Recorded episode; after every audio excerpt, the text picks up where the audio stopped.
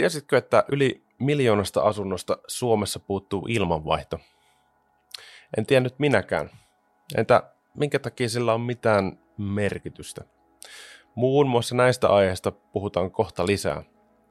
Pysy mukana ja sukelletaan yhdessä syvään päätyyn. Tämä on Kivijalka-podcast. Minä olen Jarno Kylmäinen ja sit mennään.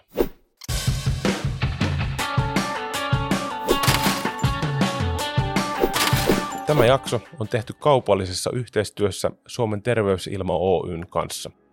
Tänään meillä aiheena on äh, ilmanvaihto ja siihen liittyvät asiat. Ja, äh, aiheesta keskustelemassa on Markus Mäkinen. Ja tota, sä voisit, Markus, esitellä itsesi ja minkä takia, minkä takia me, me kaksi just tästä aiheesta jutellaan. Joo, mun nimi on tota, Markus Mäkinen, toimin yritysmyyntipäällikkönä Suomen terveysilma Oy:ssä. Ja tota, meillä on aikamoinen tota, medialle kautta kuulijoille jaettava tämmöinen tietopaketti, mitä me lähdetään purkamaan läpi, koska tämä on semmoinen aihealue, mistä moni ei tiedä kyllä läheskään sitä, mitä pitäisi jokaisen ihmisen tietää omasta asumisesta ja ilmanvaihdosta. Toki tästä ammattilaisetkin voi saada jonkunnäköistä vinkkiä omiin työkuvioihinsa kautta suunnitelmiinsa. Mutta tietoa jaetaan tässä näin. Lähdetään ihan perusasioista. Että tota noin, minkä takia taloissa ja asunnoissa, niin miksi sitä ilmaa ylipäätänsä pitää vaihtaa? Eikö se vaikka riitä, että pidät silloin tällä ikkunaa tai ovea auki? Mikä, jut- mikä se ihan perustavaa laatu oleva syy on? Ikkunoiden auki pitäminen tai avaaminen, sehän on niin kuin, käy tuuletuksesta. Jos sä haluat tuulettaa sun ruoanlaittoa, käynyt vaikka pihalle, mutta tota, se ei ole ilman vaihtoa, että se pitäisi toimia ympäri vuorokauden ja se ikkunoiden avaimin, auki pitäminen ei tarkoita todellakaan sitä, että meidän elämisestä tulee, me hengitetään hiilidioksidia, tulee kosteutta pyykinlaitosta, suihkuttamisesta, ruoanlaitosta. Se pitää saada pois sieltä asunnosta, koska muuten se aiheuttaa ongelmia sinne rakenteille ja se aiheuttaa ongelmia meille siellä. Rupeaa hiilidioksidasot nousee, meillä rupeaa päätä särkeä. Eli se ilma pitää vaan saada vaihtumaan siellä asunnossa. Tämä on se periaate. Eli mitä, ne, mitä seurauksia siis sit tosiaan tulee? Vai luetteliko sä jo kaikki niinku, ö, ongelmat, mitä tulee, jos ilma ei vaihdu? Jos ei se ilma siellä vaihdu, niin toki kuluttaja huomaa sen ensimmäisenä siinä, että sulla alkaa vaikka kosteus tiivistyä ikkunoihin talvella sun muuta. Että kosteus nousee siellä asunnossa aivan tappiin niin sanotusti. Ja saman suihkun jälkeen siellä on kosteus, ei kuivu sieltä asunnosta ollenkaan ja sehän aiheuttaa rakenteillekin jossain vaiheessa ongelmia sitten. Rupeaa kasvaa jo sientä siellä lattiasaumoissa. Ja se hiilidioksiditaso, joka meistä hengityksen mukana tulee, niin sehän vaikuttaa ihan meidän vireyteen. Sitten, sekin on pakko saada pois sieltä asunnosta. Eli me ei voida asua niin sanotusti pullossa sisällä. Että Tää, tästähän me lähdetään liikkeelle näissä ilmanvaihtoasioissa aina. Mitäs sitten nykyään ja vuosien varrella, niin millä tavalla asunnoissa käytännössä tämä niin kuin toteutetaan tämä ilmanvaihto? Mitä ne keinoja on? No, rakennuksissahan riippuu yleensä sen asunnon rakentamisvuodesta, miten se on toteutettu. Että jos mennään tuhatkahdeksansataaluvulta lopusta tuhatyhdeksänsataaluvun alkuun, niin siellä on ollut usein tietenkin tota, kaminat siellä asunnoissa, kautta kakluunit, mistä on lämmitetty. Ja silloinhan siellä on, on ollut jo tota, hyvät ilmanvaihtokanavat yleensä seinissä, koska palaminen vaatii todella paljon ilmaa. Ja se on, silloin siitä on huolehdittu. Et siinä on tullut vähän niin kuin siivellä saatu tämä hyvä ilmanvaihtokin sinne asuntoon. Vaikka siinä on ajateltu varmaan sitä lämmityksen tarvitsemaa happea siinä vaiheessa vaan. Ja tuhatyhdeksänsataaluvulla mentäessä alkuvuosina niitä oli ihan samalla tavalla, niillä oli räppänät seinissä. Ja toki omakotitaloissa sun muissa, niin siellä nyt on kyllä samat räppänät ollut, plus että siellä on kyllä nyt ollut vähän vetoa kyllä rakenteidenkin läpi aina. Eli ongelmahan tuli vasta sitten myöhemmin viisikymmentäluvulla ja siitä eteenpäin. Voi sanoa, että suomalainen asunkanta, niin se heikkeni se laatu tota, ilmanvaihdon puolesta meillä. Ja varsinkin kun siirryttiin seitsemänkymmentäluvulle, niin sitten mentiin niin kuin siihen ääripäähän.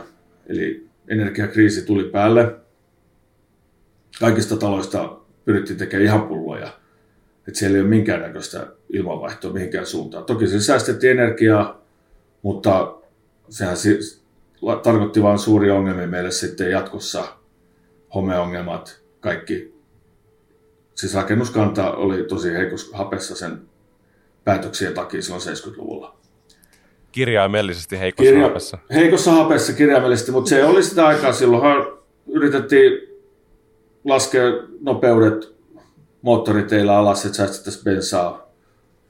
Katuvalojen polttamista yöllä lopetettiin se, että säästettiin taas energiaa. Se oli se aika silloin. Ja ei ihmiset välttämättä tiennyt sitä, että mitä seurauksia siitä niin kuin kohdistuu meille ja meidän asunnoille. Ja toki niitä pystytään korjata jälkeenpäin. Että ei se tarkoita, että meidän täytyy tyytyä siihen tilanteeseen, mikä on ollut silloin esimerkiksi seitsemänkymmentäluvun asunnoissa. Hei, siirrytään kahdeksankymmentälukua kohta, mutta nyt kun mä Joo. muistan seitsemänkymmentäluvusta, niin voisin pari kyssäriä tästä nostaa esiin. Se ensimmäinen, mikä mulla oli mielessä, niin se, että millä tavalla niistä tuli niin pulloja? Oliko se niin tavallaan seinät muovitettu vai Mik, miksi ne ei, se ilma vaihtunut niissä seitsemänkymmentäluvun taloissa? Ei, siis se, itse asiassa ne rake, rakennukset, kun rakennettiin seitsemänkymmentäluvulla, niin se tehtiin jo lähtökohtaisesti pulloja. Sinne ei piirretty yhtään korvausilmaventtiiliä. Se, se vaan Joo. suunniteltiin jopa semmoiseksi. Ja olemassa olevat rakennukset, mitkä seitsemänkymmentäluvulla oli, niin ne kaikki tukittiin. Eli se myös tämä sama kertautui kaikkiin muihinkin asuntoihin, jotka oli, jotka on kuskin tehty alun perin ihan toimiviksi. Ne lähdettiin tukkimaan kaikki. Kaikki mahdolliset venttiilit, mitä siellä seinissä on ollut, niin ne tukittiin. Eli siinä kyllä aiheutettiin aikamoista hallaa niin kuin meidän kansallisomaisuudelle, voidaan sanoa näin. Mutta niin kuin totesin, että eihän tämä ole mikään peruuttamaton. Tämä asiahan voidaan korjata kuitenkin. Ja toivottavasti on korjattukin monessa. Oliko se tosiaan niin, että seitsemänkymmentäluvulla niin kuin tavallaan jopa käsite ilmanvaihto oli vähintäänkin hyvin tuntematon, jossa ihan oliko edes olemassa vielä silloin niin kuin nykyisessä Ei. käsitysmuodossa? Ei, ja se, niin kuin me puhuttiin, että sitten se on ollut se, että kun on ruvennut päätä särkeen, niin ihmiset on avannut sitä ikkunaa. Että se on ollut ainoa ilmanvaihto silloin. Eikä se, sehän ei todellakaan ole se tarpeenomainen ilmanvaihto, että se on vain hätäratkaisu, tuuletat, että rupeaa hajottamaan kämpässä ja semmoisia, että pakko päästä eroon, mutta että ihmiset ei vaan tiennyt. Se on vaan tietämättömyyden puutetta. Kyllä. Kyllä. No mutta hei, jatketaan sinne kahdeksankymmentäluvulle. seitsemänkymmentäluvu tuli suunnin piirtein käsiteltyä. seitsemänkymmentäluvu oli jo semmoista aikaa, joo. Mutta tota, joo, kahdeksankymmentäluvulle tultaessa, ja toki siellä seitsemänkymmentäluvulla jo, niin tota, ä, alettiin asuntoihin sijoittaa kuitenkin tota huippuimureita. Ja kyllä niitä kerrostaloissa on ollut aikaisemminkin. Mutta että tehdään niin sanottu koneellinen poisto. Mutta sitten siinä vaiheessa myöskin oltiin vähän ojasta allikkoa, että ei kuitenkaan muistettu laittaa minkäännäköisiä korvausilmaventtiileitä mihinkään. Eli sitten se ilma alkoi tosiaan tulla sieltä lattiarakosesta väkisin kautta ikkunan karmeista, kerrostalossa postiluukusta. Jostain se ilma yrittää sitten väkisin sinne asuntoon tulla ja että näillähän mentiin aika pitkään sitten siinä seitsemänkymmentä-kahdeksankymmentäluvun vaihteessa. Toki kahdeksankymmentäluvulla alkoi sitten tulla jo ilmanvaihtoventtiilitkin sinne seinille. Että saatiin jostain räppänästä sinne sisään minkäännäköisiä suorituksia, niin se ei varmaan ollut, mutta että kyllä sinne tehtiin jo reikiä sitten. Ja tällä samalla periaatteella me jatkettiin ihan sinne yhdeksänkymmentäluvulle sitten. Eli koneellinen poisto ja jonkun näköinen räppänä toivottavasti siellä seinässä ollut kautta ikkunakarmissa. Mistä sitä ilmaa on tullut. Jos se ei ole ollut, niin sit se on tullut sieltä rakenteiden läpi, joka ei taas ole mm. todellakaan turvallinen vaihtoehto. Että radonit mahdollisesti nousee, ja eikä se ole tosiaankaan ainakaan terveellistä suoritettua se ilma sieltä lattiarausta tai pistorasiasta, kun se viheltää. Sitten kun jos me siirrytään vielä yhdeksänkymmentäluvulta kaksituhattaluvulle, niin siellä tuli jo kaksituhattakolme, tuliko se ihan pakolliseksi, että sitten pitää olla lämmöntaltiotot jo uusissa rakennuksissa, että mentiin täysin koneelliseen järjestelmään, joka tietenkin helpottaa nyt jo sitten niitä rakennevuotoja ja kaikki. Että jos se järjestelmä on oikein rakennettu, että siellä on paineerot kohdillaan, ettei ole kauhean alipaine se asunnossa, ettei se taas revi väkisin sieltä rakenteesta. Että se on aika herkkä ala saada tämä ilmanvaihto niin kuin toimivaksi. Että siinä on suuri, se kuluttajan oma säätö voi sotkea aina koko asunnon kautta koko kerrostalon linjat saadaan sekaisin, jos siellä asukkaat menee omin päin säätelemään näitä. Että se on se suurin ongelma yleensä. Ei tiedetä mitä tehdään. Se on se. Niin, eli periaatteessa niin nämä uudet systeemit on tosi toimivia, kunhan niitä käytetään oikein. Si- niin juuri näin. Ja muistetaan vaihtaa niitä suodattimia ja kaikkea. Se, se ei auta, että sinne tehdään hienot laitteistot, jos ne ei vaan toimi sitten. Kaikki vaatii huoltoa. Joo. Ja tietämystä asiasta. Että sitähän me yritetään tässä nyt ihmisille kertoa, että tarkistakaa se oma asunnon ilmanvaihto, että mistä se tulee sinne. Että onko koneelliset, onko painovoiman ilmanvaihto vai onko koneellinen poisto. Mutta kaikissa näissä pitäisi olla suodattimia, ne pitäisi muistaa vaihtaa. Että huoltoon nämä vaatii kaikki. Niin, mi- mitäs jos tota noi, sä asut nyt vaikka semmoisessa seitsemänkymmentä-kahdeksankymmentäluvun talossa, niin mikä on se toimenpide, minkä sä voit tehdä, millä sä pystyt varmistamaan, että onko sulla se ilmanvaihto kunnossa? Mitä juttuja sä katot sillä asennostossa? No, ihan ensimmäiseksi, jos me puhutaan seitsemänkymmentä-kahdeksankymmentäluvun siitä taloja, niin menet sinne vaikka makuuhuoneeseen. Tarkistat vähän sieltä, löytyykö sieltä ulkoseinältä venttiileitä. Onko siellä ikkunakarmeissa karmiventtiili siellä ylhäällä? Löytyykö sieltä semmoinen? Onko tuuletusluukku? Että puisia tuuletusluukkuja oli paljon siihen aikaan. Että siihen voi asentaa myös venttiili sen puiseen luukkuun. Jos ei sulla ole mitään näitä siellä, niin on kyllä suuri todennäköisyys, että ei sulla ole siellä kyllä ilmanvaihto kunnossa ja asunnossa, että jotain kannattaisi rupea tekemään. Että ja koneellisen ilmanvaihdon sä kyllä tunnistat siitä, että sulla on, se on yleensä katossa se tuloventtiili kautta sisäseinässä. Et se on aika helppo tämmöinen, millä sä huomaat se, että koneelliset laitteet ei ole ulkoseinässä, silloin se tuloventtiili niin sanotusti. Et se on, me ollaan aina yleensä omillekin asiakkaille sanottu, että menet sinne makuuhuoneeseen ja rupeat katselemaan, että mistä mä saan ilmaa tänne näin. Sitten lähdetään purkaa sitä tilannetta siitä. Koska poisto... poisto Kanavathan on tietenkin siellä suihkussa, WC:ssä ja keittiössä. Et ne on siellä likanilma menee. Kun moni aina sanoo, että on mulla niitä venttiileitä siellä keittiössä ja vessassa. Mutta kun se on just se, mistä se menisi ulos. Et moni ihmettelee, että eikö se riitä. Mä sanon, ei se riitä, kun sinne pitää myös saada sitä ilmaa. Eikä se postiluukku saa väpättää siellä. Se ei ole se tuloilmakanava, jos on kerrostalossa. Joo. Ei. Eikö se mene sillä lailla, että se postilukkuun laittaa vaan semmoinen niin suodattimen, ja pitää koko ajan on auki sitä? Kyllä, kyllä meillä on, on tapauksia ollut, ihmiset on sanonut, että kyllä hän, että se postilaatikko on räpättänyt, että hän on laittanut siihen jonkun pahvin auki, että se pysyy koko ajan auki, että sitä ilmaa tulee, juuri näin, että välillä tulee naapurin hajut, mutta mm, tietämättömyyttähän se on, tietämättömyyttä.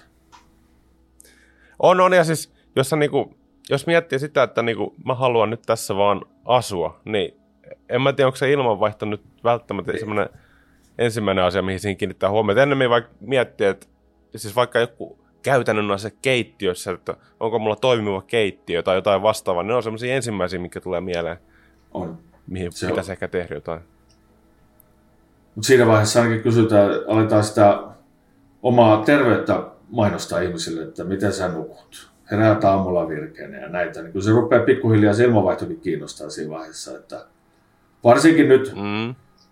korona-aikana, kun ollaan oltu myöskin tuota etätöissä paljon. Et sä oot koko päivän samassa asunnossa. Heräät aamulla, siirryt vaan siihen koneen ääreen sun muuta, niin varmaan nämä työteho tippuu ja päätä särkee, jos ei ilmanvaihdu siellä koko asunnossa.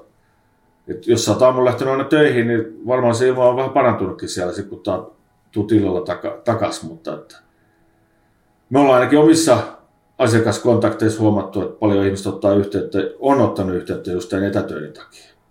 Et huomattu, että ei täällä happi riitäkään. Et se on ollut semmoinen, toki hyvä, että edes jossain vaiheessa on herätty sit siihen, että jotain pitäisi tehdä täällä asunnossa. Että mutta olet aivan oikeassa, aikaisemmin varmaan ajateltu, että kyllä se on tärkeämpi, että miten se keittiö toimii. Jos lähdetään sitten tavallaan tämmöistä ongelmakohteesta purkaa vähän, että niin kuin sä oot nyt sitten todennut, että täällä ei välttämättä kaikki ole ihan kunnossa, niin mitä sä teet sit siinä tapauksessa? Millä saat sun ilmanvaihdoskuntoon? No, niin kuin puhuttiin, että kartoitetaan ekana se vaihtoehdot, minkälaista siellä. Jos ei siellä ikkunakarmeissa ole tosiaan ollut venttiileitä, eikä seinässä ole minkäännäköisiä ulkoseinässä niitä venttiileitä. Ja pulku ehkä löytyy, mutta siinä ei ole mitään venttiileitä. Se ei ole tarkoitus, että sitä tuuletetaan sitten niin kuin ympäri vuorokauden. Että se on se ristivedon voi tuulettaa välillä, mutta se, se on se tuuletusluukku, ei ilmanvaihtoluukku. Niin sitten ruvetaan vaan katsoa markkinoilta, että sieltä löytyy paljon hyviä ratkaisuja, mitä voidaan lähteä toteuttamaan siihen kohteeseen. Että halvin vaihtoehto on varmaan siinä vaiheessa, jos se puinen luukku löytyy, niin siihen löytyy hyvät venttiilit. Saa termostaattiohjattuja, jotka itse säätää ulkolämpötilan mukaan itsensä. Eli poistaa sen käsisäätön tarpeen, jos tuntuu, että talvella sukka pyörii alassa. Niin se hoitaa se itsekseen, vähän kuristelee siellä kovilla pakkasilla. Ja me saadaan hyvä suoritus myös siihen tota, tuulusluukkuun hyttysverkon sisäpuolelle. Eli saadaan myös se terveellinen sisäilma ratkaistuu sillä, ja eikä se tule sieltä rakenteiden läpi. Toinen vaihtoehto on sitten, että vedetään ihan seinärakenteen läpi ja uusi läpivienti. Eli siellä on to- toki samalla tavalla löytyy, joka lähtöön venttiiliratkaisuja, hyvillä suodattimilla, termostaattiohjattuja. Ja kolmas vaihtoehto olisi sitten se ikkunakarmiin, että sinnekin pystytään kyllä jyrsimään niin tota, semmoinen karmisuodatin sinne ylös ja venttiili. Eli vaihtoehtoa kyllä jokaisen asuntoon löytyy taatusti, ettei olla niin kuin jäädä yksin ongelman kanssa. Eikä me hinnat on aika halpoja näissä, ei me puhuta mistään niin kuin tuhansista, vaan puhutaan satasista.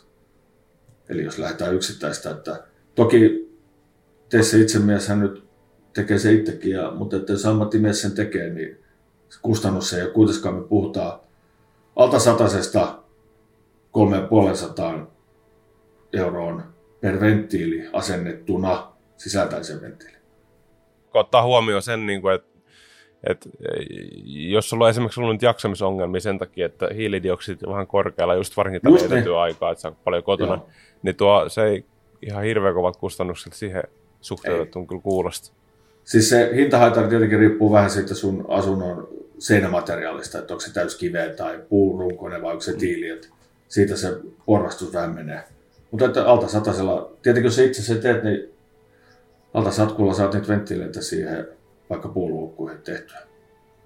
No, millä sä tuo, vielä näistä vähän vanhemmista taloista, nyt ei puhuta näistä seitsemänkymmentäluvun taloista, vaan niin kuin, otetaan vaikka rintamamiestalot ja sitä vanhemmat talot, niin tuo, sä kerroit siitä, että seitsemänkymmentäluvulla näitäkin pyrittiin tukkimaan niitä kaikkia mahdollisia ilmavuotoja ja rakoja, niin miten sä tunnistat, että onko tämmöiseen vanhempaan taloon tavallaan tukittu niitä aukkoja sillä, että täytyisi tehdä jotakin taas ilmanvaihdon eteen?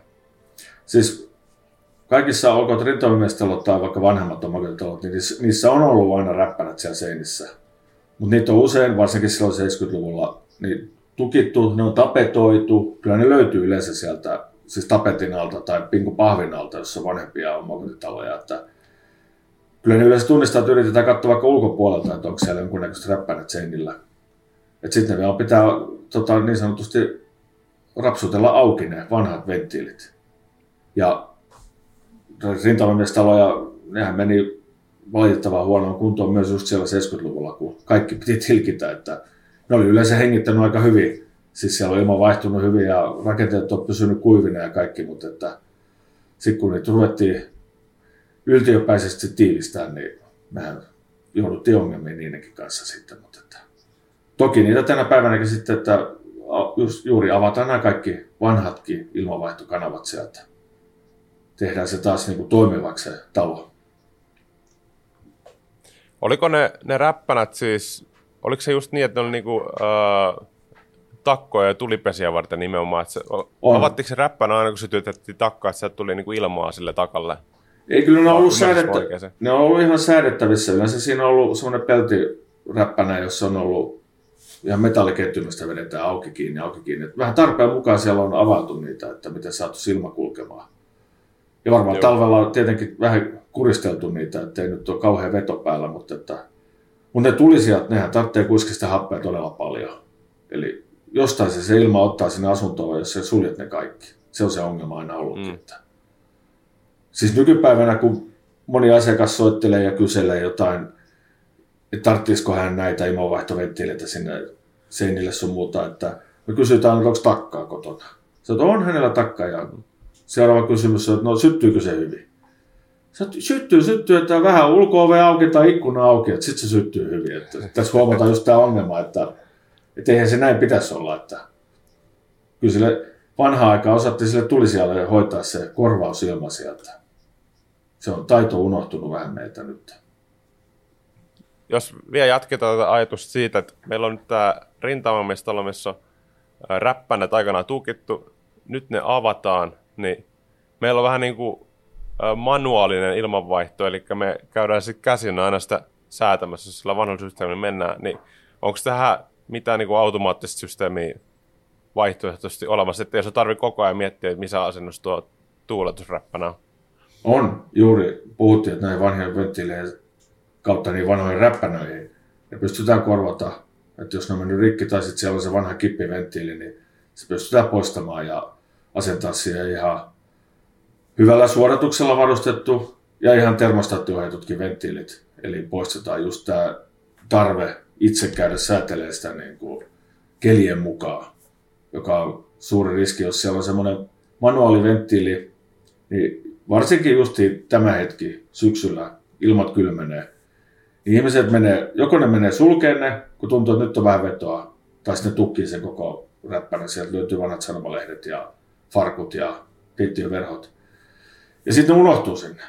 Eihän niitä kukaan enää muista sitten keväällä, että, keväällä, että nehän pitäisi ottaa auki ainakin ne venttiilit sun muuta, että ne jää sitten kiinni koko ajaksi, ja sitten taas ihmetellään, kun paita särkee, ja pyykki ei kuivu sisälle. Ja... Mm. Eli tällä automatiikalla pystytään vähän tota, siirtämään sitä kuluttajan omaa sekoiluakin myös pois.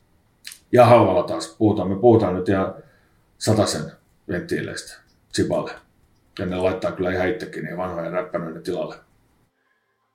Öö, näissä uudemmissa taloissa, kun tämä koneellinen ilmanvaihto, niin puhutaanko silloin sitten taas ihan eri asiasta? Eli tavallaan niissä lähtökohtaisesti on se tuloilma mietitty jo siinä vaiheessa, kun se ilmanvaihto on tehty siihen taloon. On. Siis kyllä siellä suunnittelija on jo paperilla piirtänyt, laskenut ne ilmamäärät siellä. Et lasketaan, että sinne tuodaan kahdeksankymmentä litraa sekunnissa ilmaa ja viedään se kahdeksankymmentäkuusi vaikka ulos, että saadaan pieni paineero siihen, ettei se ainakaan ylipaineiseksi tee sitä asuntoa. Koska se on taas huono juttu, jos se tehdään ylipaineiseksi, että sitten se puskee sen kaiken asunnon kosteuden sinne rakenteisiin. Ja sitten ollaan taas ongelmissa. Mm. Ja, eli päästään taas siihen, että olkoon se ilmanvaihto mikä tahansa, niin se pitää olla oikein säädetty, että se on toimiva. Olkoon painovoimainen tai koneellinen poisto tai täysin koneellinen. Että ongelmissa ollaan, jos ei se ole niin kuin suunnitelmien mukaisesti toimiva. Ja varmaan yleisin näissä täysin koneellisissa, että taloyhtiössään, jos siellä on keskitetty se järjestelmä, niin huoltoyhtiöhän pitää vaihdata, ottaa ne suodattimet ja kaikki. Mutta että omakotitaloissa, niin meidän suositus on kyllä, että kaksi kertaa vuodessa pitäisi vaihtaa nämä ihan koneellisenkin laitteiston suodattimet. Ja joka pätee myös kyllä näihin tota, ihan painovoimassa ja koneellisenkin kaksi kertaa vuodessa. Ne on jo niin tukossa siinä vaiheessa, että koska moni ajattelee, että Suomessa, että ei, meillä on puhdas ilma täällä, että ei se kyllä ole, että kyllä se on kuule kuusi kuukautta ja ne on niin mustat, ihan sama missä sä asut, että ne tulee kauko kulkeutumaankin tuolta ja itärajan takaa niin paljon, että ei se, ei tarvitse asua Helsingin keskustassa, riittää, että sä oot tuolla Vihdin metsässä, niin se on ihan saman näköinen se pussukka.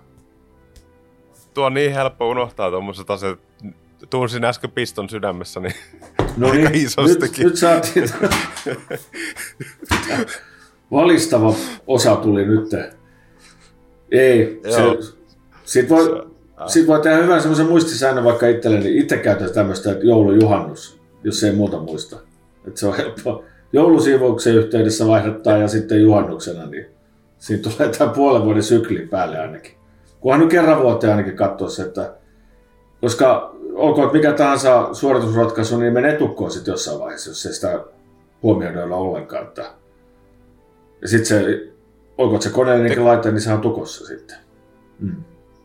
Niin onko se siis, kun se, siinä vaiheessa, kun suodatin on ihan kyllästetty sillä niin kuin epäpuhtaalla ilmalla, niin tekeekö se sen, että kumman se tekee? Tekeekö sen, että se ilma ei enää kulje kunnon läpi siitä, vai tekeekö se sen, että se ei suodata sitä huonoa ilmaa ja se tulee likasta ilmaa läpi? Kummin pääs menee? Siis kyllä se näin on, että jos siellä on laadukkaat suodattimet, niin ei ne rupea päästään mitään läpi sieltä, mutta ne menee vaan tukkoon ja sitten sieltä ei enää tule ilmaa. Että varsinkin näissä koneissa. Ilma ei kulje. Se ilma ei enää kulje. Että toki jos siellä on käytetty ihan semmoista karkeata oravasuodatinta, että sehän se kestää aika monta vuotta ennen kuin se on tukossa, mutta sieltä tulee kyllä kaikki saasteetkin läpi sitten. Että. Mutta laadukkaat suodattimet, ne menee pikkuhiljaa tukkoon. Suomessahan on yllättävän kyllä aika suuri määrä asuntoja, kolme miljoonaa. Se kuulostaa äkkiseltä. Ja vapaa-ajan asunnot siihen päälle, toiset viisisataa tuhatta vielä siihen. Ja tota, täysin koneellinen näitä niin kuin kaksituhattaluvun rakennuskantaa, niin siellä on noin seitsemänsataatuhatta. Ja niinkin vähän sitten loppujen niinkin, niinkin vähän on vielä. Meillä on, määrä. meillä on aika vanhaa rakennuskantaa kuitenkin. Aha, tässä nyt rakennettu siis kaksituhattaluvun periaatteessa vasta sieltä alkuvuosilta siirrytty täysin koneelliseen. Että kaikki sitä ennen on tosiaan jollain muulla ratkaisulla rakennettu. Ja, tota, ja miljoonasta puuttuu kokonaan. Miljoonasta asunnosta ei ole minkäännäköisiä ilmanvaihtokanavia tehty. Eli se on todella suuri määrä, kun puhutaan miljoonasta. Ja olemassa olevissa on jonkunnäköinen, nämä mitkä jäädään sitten näiden yli, niin siellä olemassa olevissa on jonkunnäköiset venttiiliratkaisut, mutta niistäkin yksi kolmasosa on ainakin tukittu tai ne on rikki. Eli mehän puhutaan niin kuin todella suurestakin ongelmasta, jossa on meidän kansallisvarallisuus on asunnoissa kiinni, kun ajatellaan näin, että niistä pitäisi ehdottomasti pitää huolta, että lähtökohtaisesti, niin kuin alun perinkin puhuttu tässä, nämä ihmiset ei vaan sisäistä sitä oman asuntonsa ilmanvaihtoa. Sitten me puhutaan, sen rakennuksen arvokin kärsii siinä jo, jos se pikkuhiljaa rupeaa kosteus nakertaa tai vahingoittaa sitä. Puhumattakaan tietenkin siitä omasta tota, terveydentilasta, että sehän myöskin vaikuttaa kaikki tämä ilmanlaatu siihenkin. Eli meillä on aikamoinen so- savottaa edessä vielä tässä Suomen maassa, ennen kuin me saadaan kaikki kuntoon. Sulla oli se miljoona asuntoa, missä ei ole minkäänlaista ilmanvaihtoa, hormistoa eikä mitään. Kyllä. Tota, mihin aikakauteen tämä rakennuskanta niin kuin pääasiassa sijoittuu, koska niitä on niin kuin rakennettu? Mehän mennään sieltä kuusikymmentäluvulta seitsemänkymmentälukuun, kahdeksankymmentäluvun alkuun. Mm. Et siinä on se koko kanta, missä ei ole niin kuin minkäännäköisiä venttiileitä missään, että se on se kaikkein ongelmallisin. Toki siellä voi olla poistokanava tehty, mutta että mitään ei ole tuotu sinne asuntoon korvausilmaa.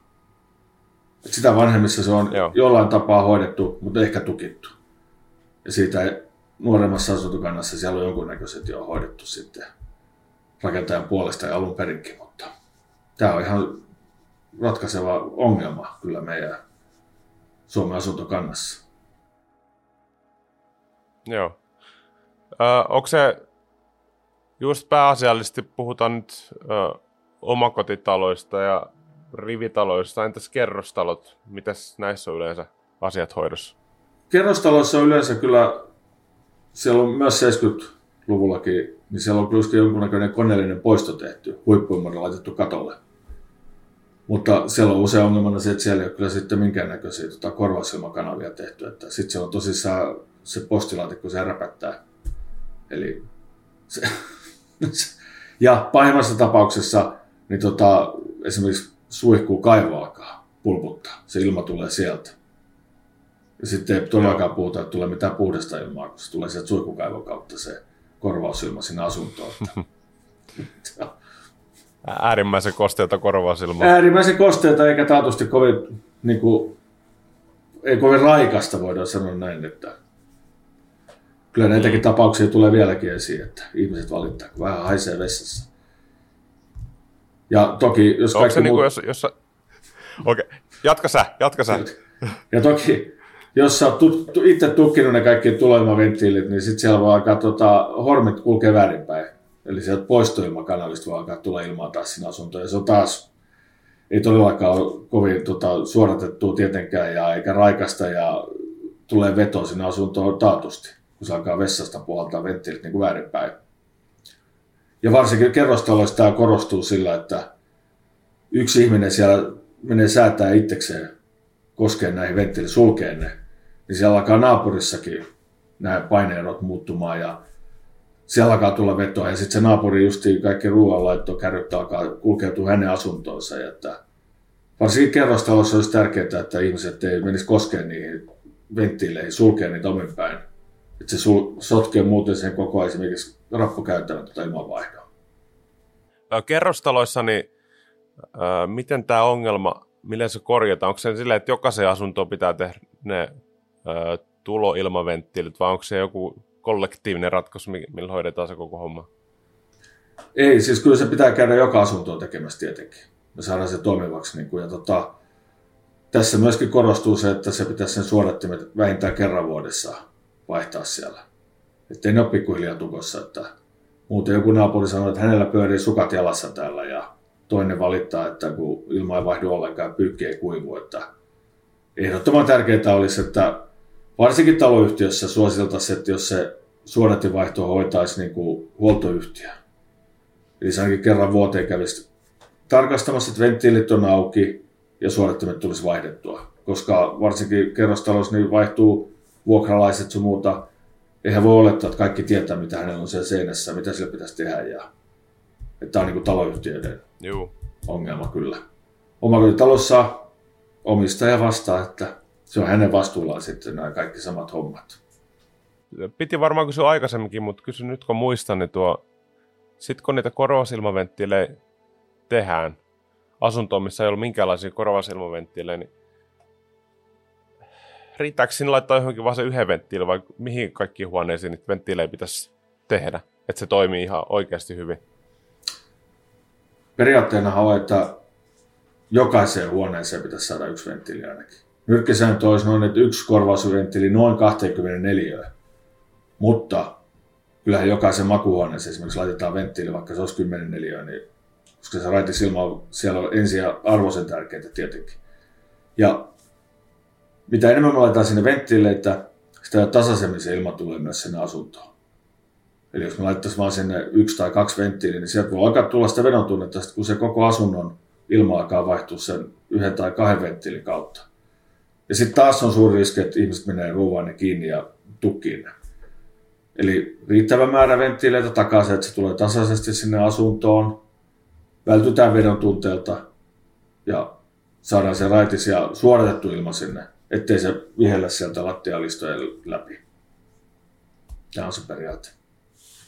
Mennään sitten vielä vähän syvemmälle siihen aiheeseen, että minkä takia sitä ilmaa pitää suodattaa.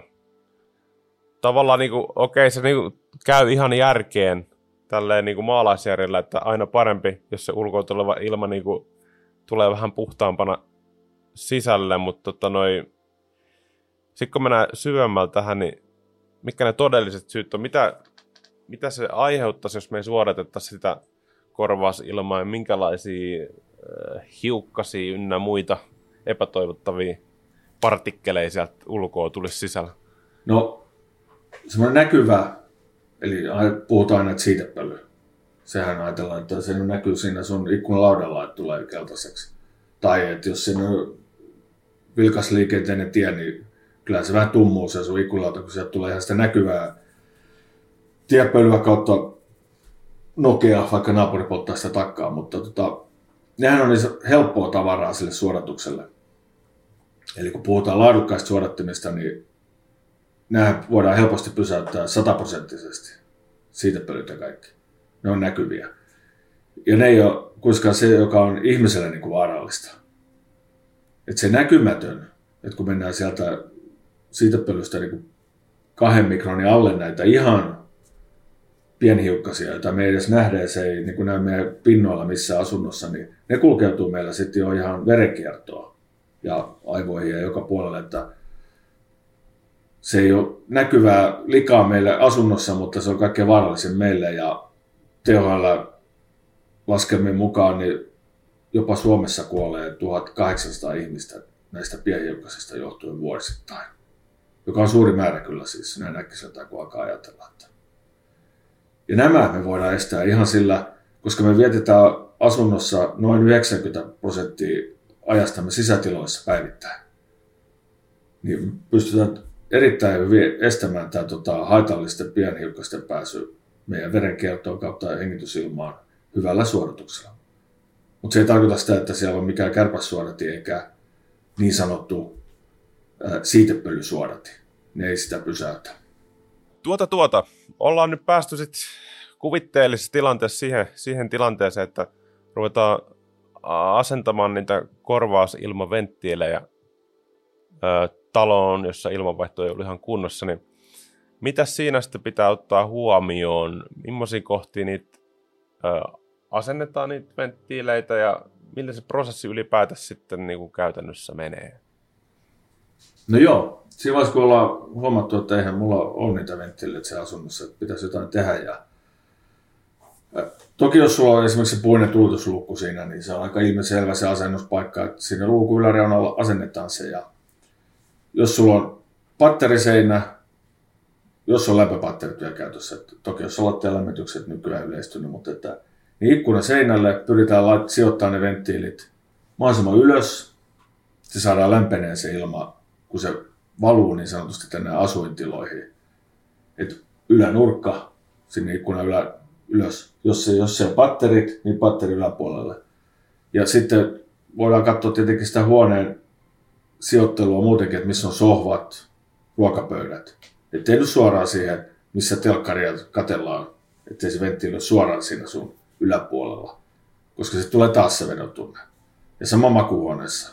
Pyritään vähän siihen, että se olisi mieluummin siellä jalkopäässä se venttiili, sitten, ettei se ole siinä sun pään yläpuolella, kun nukutaan. Et sillä saadaan taas tämä asuin mukavuus niin kuin kohilleen. Että, koska ei se auta, että meillä on se venttiili siellä, jos se on, aiheuttaa sulle vetoa suoraan pään yläpuolella, niin kyllä sä tukit sen sitten. Ja sitten ollaan taas ojasta allikossa, ettei tämä sitä tarpeen mukaista ilmanvaihtoa. Ja tällähän me myöskin huolehditaan siitä, että saadaan toimiva ilmanvaihto asuntoon.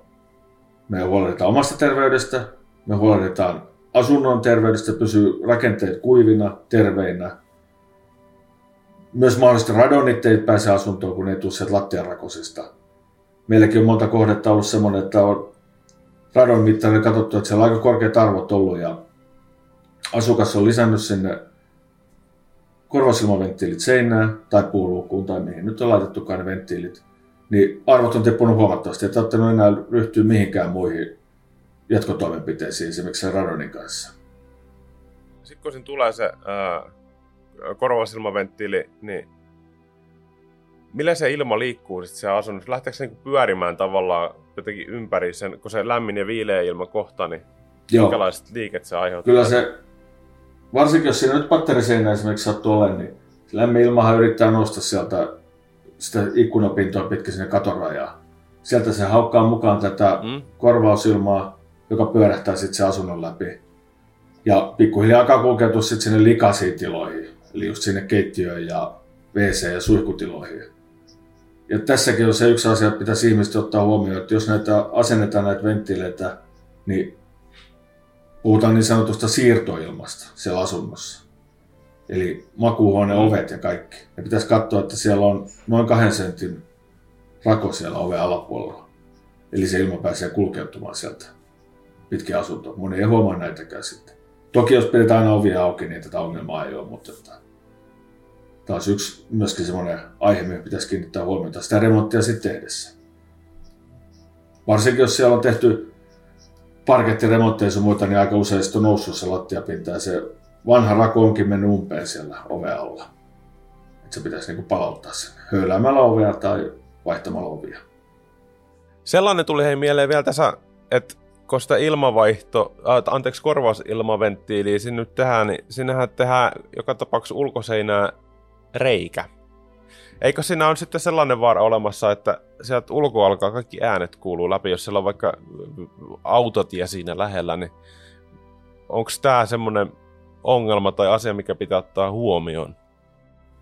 Joo, toki riippuu taas tietenkin asuinpaikasta, että oot sä kaupunkiympäristössä tai on siis omakotitaloalueella alueellakin, niin kuin puhuit, lapset voi siellä leikkipihalla huutaa.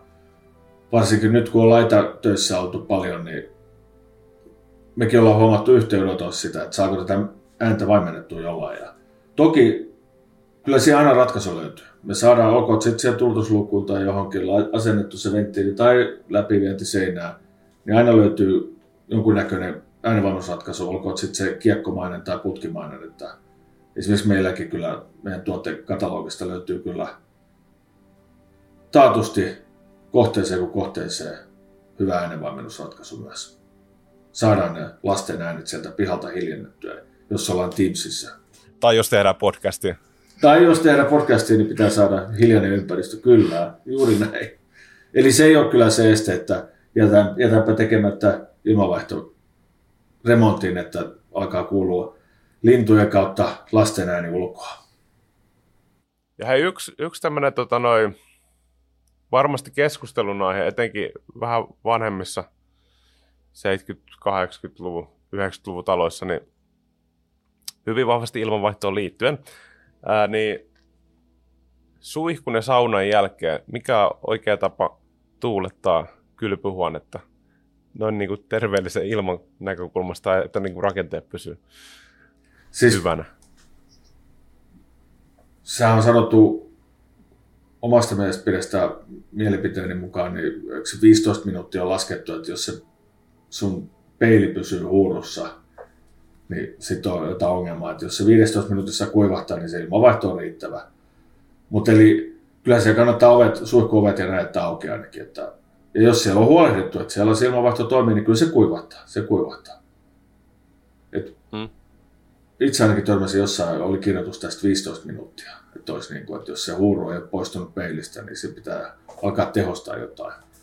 Toki, jos on omakotitalossa painovoimainen ilmanvaihto, niin voidaanhan sinne suihkutiloihin ja sun muihin lisätä puhaltimia, jos halutaan tehostaa sitä. Mutta se myös tarkoittaa, jos sinne lisätään niitä puhaltimia, että siellä pitää olla ne korvasilmaventtiiliset siellä muissa tiloissa, koska jos me vaan laitetaan puhalin sinne suihkuhuoneeseen ja päälle tai kosteuden mukaan, mm. niin sitten se lattian lista viheltää kahta kauheammin siellä, kun se ilma yrittää väkisin sinne asuntoon. Nämä toimii aina balanssissa, tämä poisto ja tulo. Ne pitää olla molemmat hoidettuna. Joo. Ja ihan oikeasti tuo suodattimen vaihtoehto, mun on ihan pakko vaihtaa. Nyt, nyt, ihan oikeasti tuli sellainen pisto, että koskahan mä en vaihtanut. Niin, se pisto sydämeen tulee. Että hyvä, että se tuli nyt, eikö niin? Se, se on just näin. Se on, kato, jos me oltaisiin tehty tätä podcastia, niin se olisi ollut kahden vuoden päästä sama juttu. Mä rupean miettimään, että koska mä oon vaihtanut. Kyllä, kyllä. Joo, tällainen se menee. Mehän yritetään herätellä ihmisiä nyt. Niin. No se, sepä se. Sepä se. Ei, ei tässä, tai omalta kohdalta voi sanoa, että en mä tässä hurskastelemaan pysty. Että, tota, niin oppipoikana itsekin tässä. Joo, hei, mutta onko tässä... Onko hei tässä äh, ilmanvaihtoon liittyen vielä jotakin sulla mielessä, mitä haluaisit kertoa, tai osaisitko tiivistää tätä meidän tämän päivän keskustelupakettia tässä kohtaa? No, niin kuin aloittaessa puhuttiin vähän, että näin syksyisin ihmiset, monet sulkee niitä venttiileitä siellä sun muuta asunnoissa ja tukkii. Ajatellaan, että mukavuutta, ettei vedä tuu vetoa sieltä ja säästetään energiaa, suljetaan ne talveksi. Niin se on kyllä ihan väärä lähestymistapa siihen, että jos sä oot suljet ne, niin se ilma tulee väkisin sinne asuntoon sit sieltä vaikka lattialistojen kautta. Ja sä saat vielä kahta kauheamman vedon tunteen, sulla varpaat jäätyy siellä. Ja sä et säästä mitään energiaa, suodattamatonta ilmaa ja pahimmillaan ne radonit ja kaikki tulee sieltä. Et pitäkää ihmiset auki niitä korvausilmaventtiileitä, sitä varten ne on sinne hommattu, tai hommataan, jos ei niitä ole. Tällä me saadaan niin kuin se hyvä ja terveellinen asuinympäristö kaikille. Tässä olisi se message kaikille suomalaisille.